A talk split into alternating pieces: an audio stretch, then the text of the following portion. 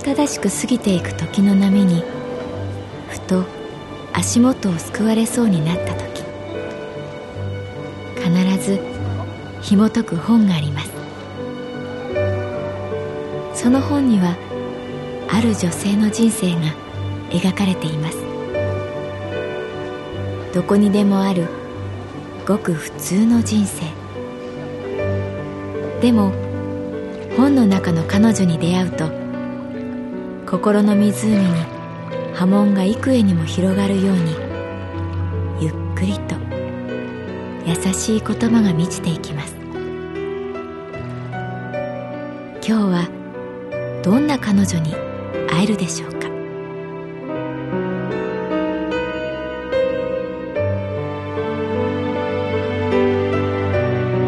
サウンドライブラリー。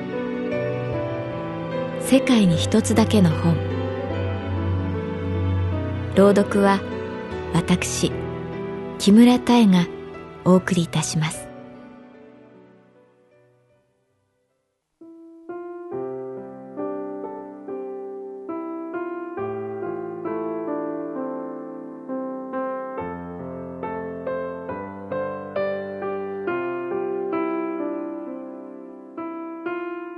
私の名前は月原かな子38歳。旅行会社に勤めている。書類を届けに青山に行った。絵画館前のイチョウ並木が黄色のグラデーションに彩られていた。銀杏の匂いがする。鼻の奥がツーンとする懐かしい香り。樹齢100年。146本の木々たちは絵画界に向かってだんだん低くなっている。奥行きを効果的に見せるために並木は高さを決められたらしい。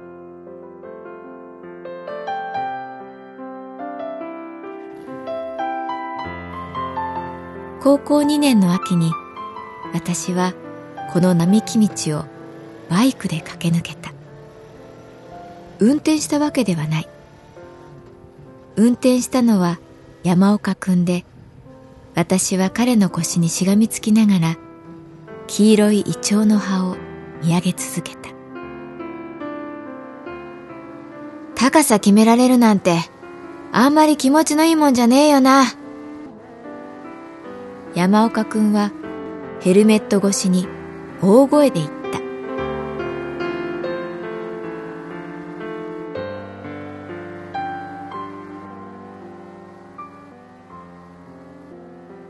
イクのエンジン音や排気音はとてつもなく大きく風景はぐんぐん流れていく。彼は暴走族のリーダーだった。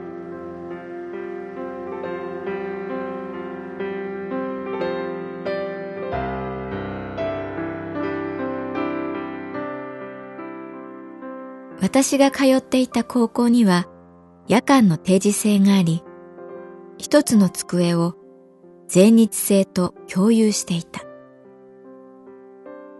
ある日、私の机の引き出しの中に鍵が入っていた。じゃらじゃらといろんなものがついている。鍵が3種類にドクロのキーホルダー、担任の榊田先生に届けに行くと、山岡のだな。おい、月原、届けてやってくれ。学校のすぐ近くのほら、あの青島文房具店の裏だから。と、あっさり言われた。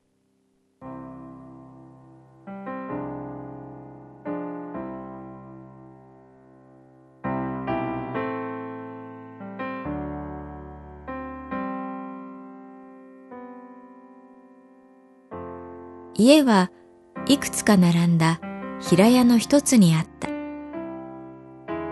表札は白い紙がビニールテープで留められていて、黒いマジックで山岡と書かれていた。家の前に改造したバイクがあった。呼び鈴を鳴らすと、しばらくして背が高くてパーマ頭にジャージ姿の男子がドアを開けた。何？と、鋭い眼光を向ける。言葉が出ずに、カバンから鍵を取り出して見せた。あ、届けてくれたのか。うなずく。鍵を渡し、帰ろうとすると、ちょっと上がってけよ。と彼は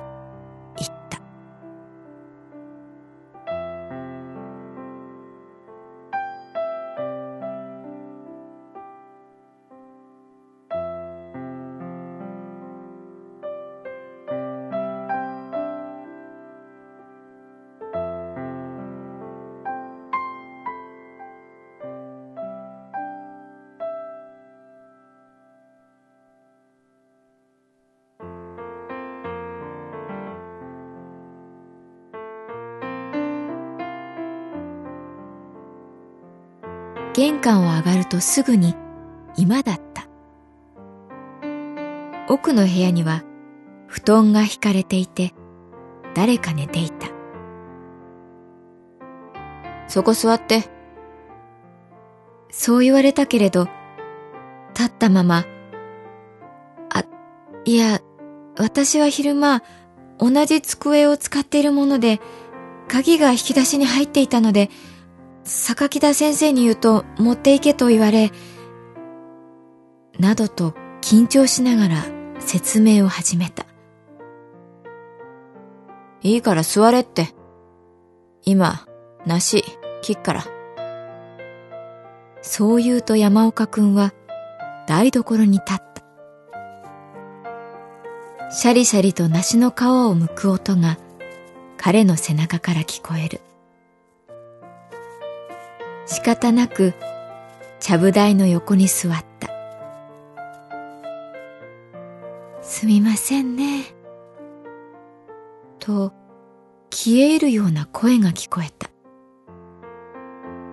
おふくろはいいよ。寝てろよ。と彼が怒鳴ったので身をすくめた。布団からお母さんがこっちを見ていた。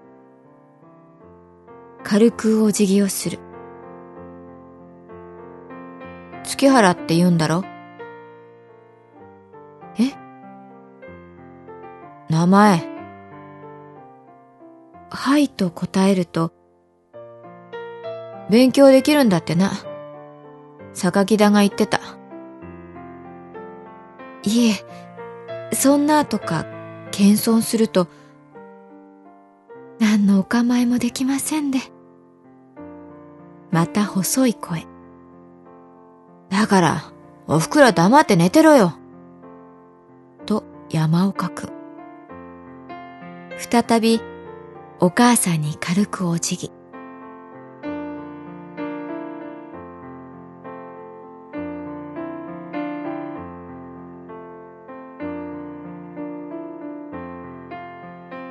しばらくして、ちゃぶ台の上に白いお皿に盛られた梨が出てきた。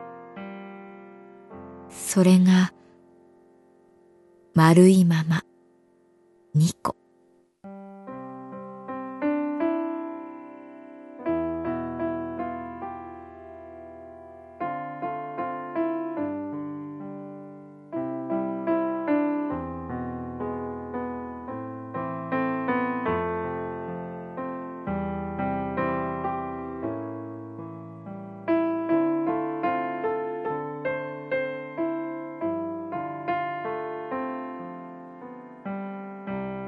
山岡くんが梨にかぶりつく。食えよ、と目で催促されたので、仕方なく私も梨にかぶりつく。甘かった。硬すぎず、柔らかすぎず、旨味が口の中に広がった。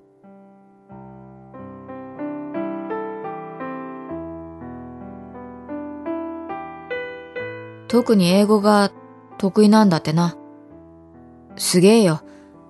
英語ができるなんてすげえよ。むしゃむしゃ食べながら山岡くんは言った。バイトが忙しくてよ。なかなか行けねえんだよな、学校。ガソリンスタンドで働いてんだけどさ、またバイトを辞めちゃって。今、俺一人だかんな。どう相槌を打っていいかわからずに、梨に集中する。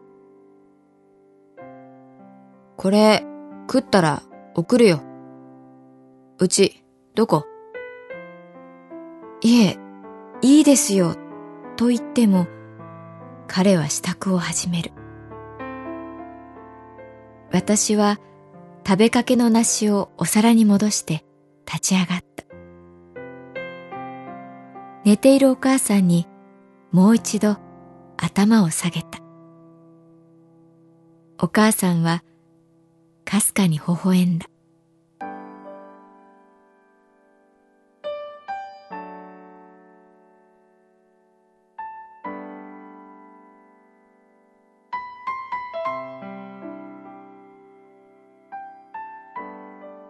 そして私はバイクの後ろに乗ることになった。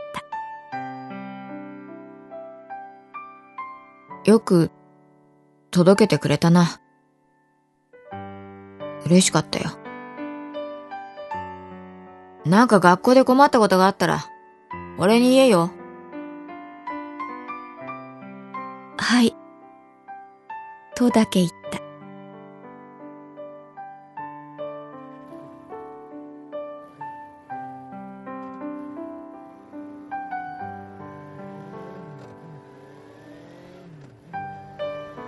怖かったけれどバイクの後ろから見える景色は新鮮だった。いつもの商店街や並木道が違って見える。どんどん流れていく人お店信号木々。風に深い秋の匂い。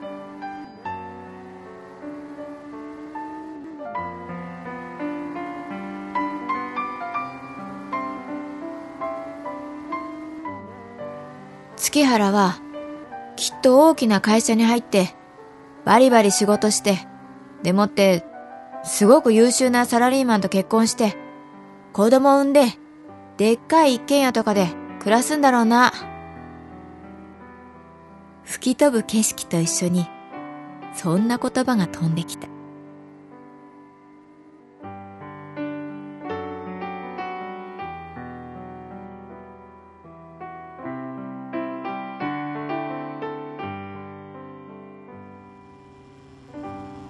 爆音に驚いて玄関から出てきた母はしばらくバイクと山岡君と私を見比べていた。口が聞けなかった。送ってもらったの。山岡君と私が紹介するとは、は、母です。とだけ言った。彼は無言でバイクにまたがり、エンジンをふかした。ありがとう。と私が言うと、彼は私の頭に手を置いた。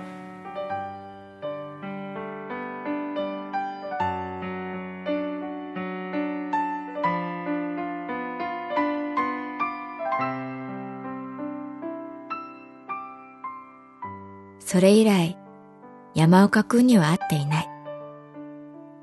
学校を辞めてしまったらしい。秋になると、あの梨の味を思い出す。あの流れるイチョウ並木が、なぜかスローモーションで目に浮かぶ。そして、絵画館前で彼が言った言葉を思い出す。なあ、月原。勝手に高さを決められるのって、悲しいと思わないか？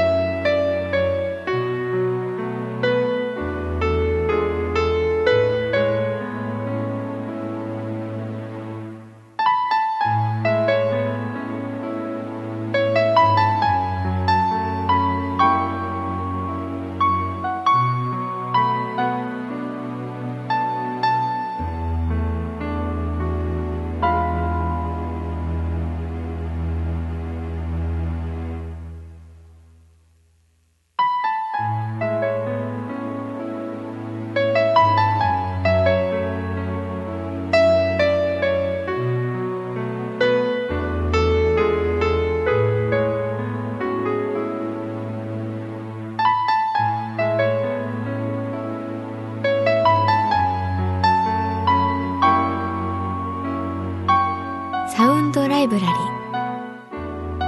世界に一つだけの本。作構成。北坂正人。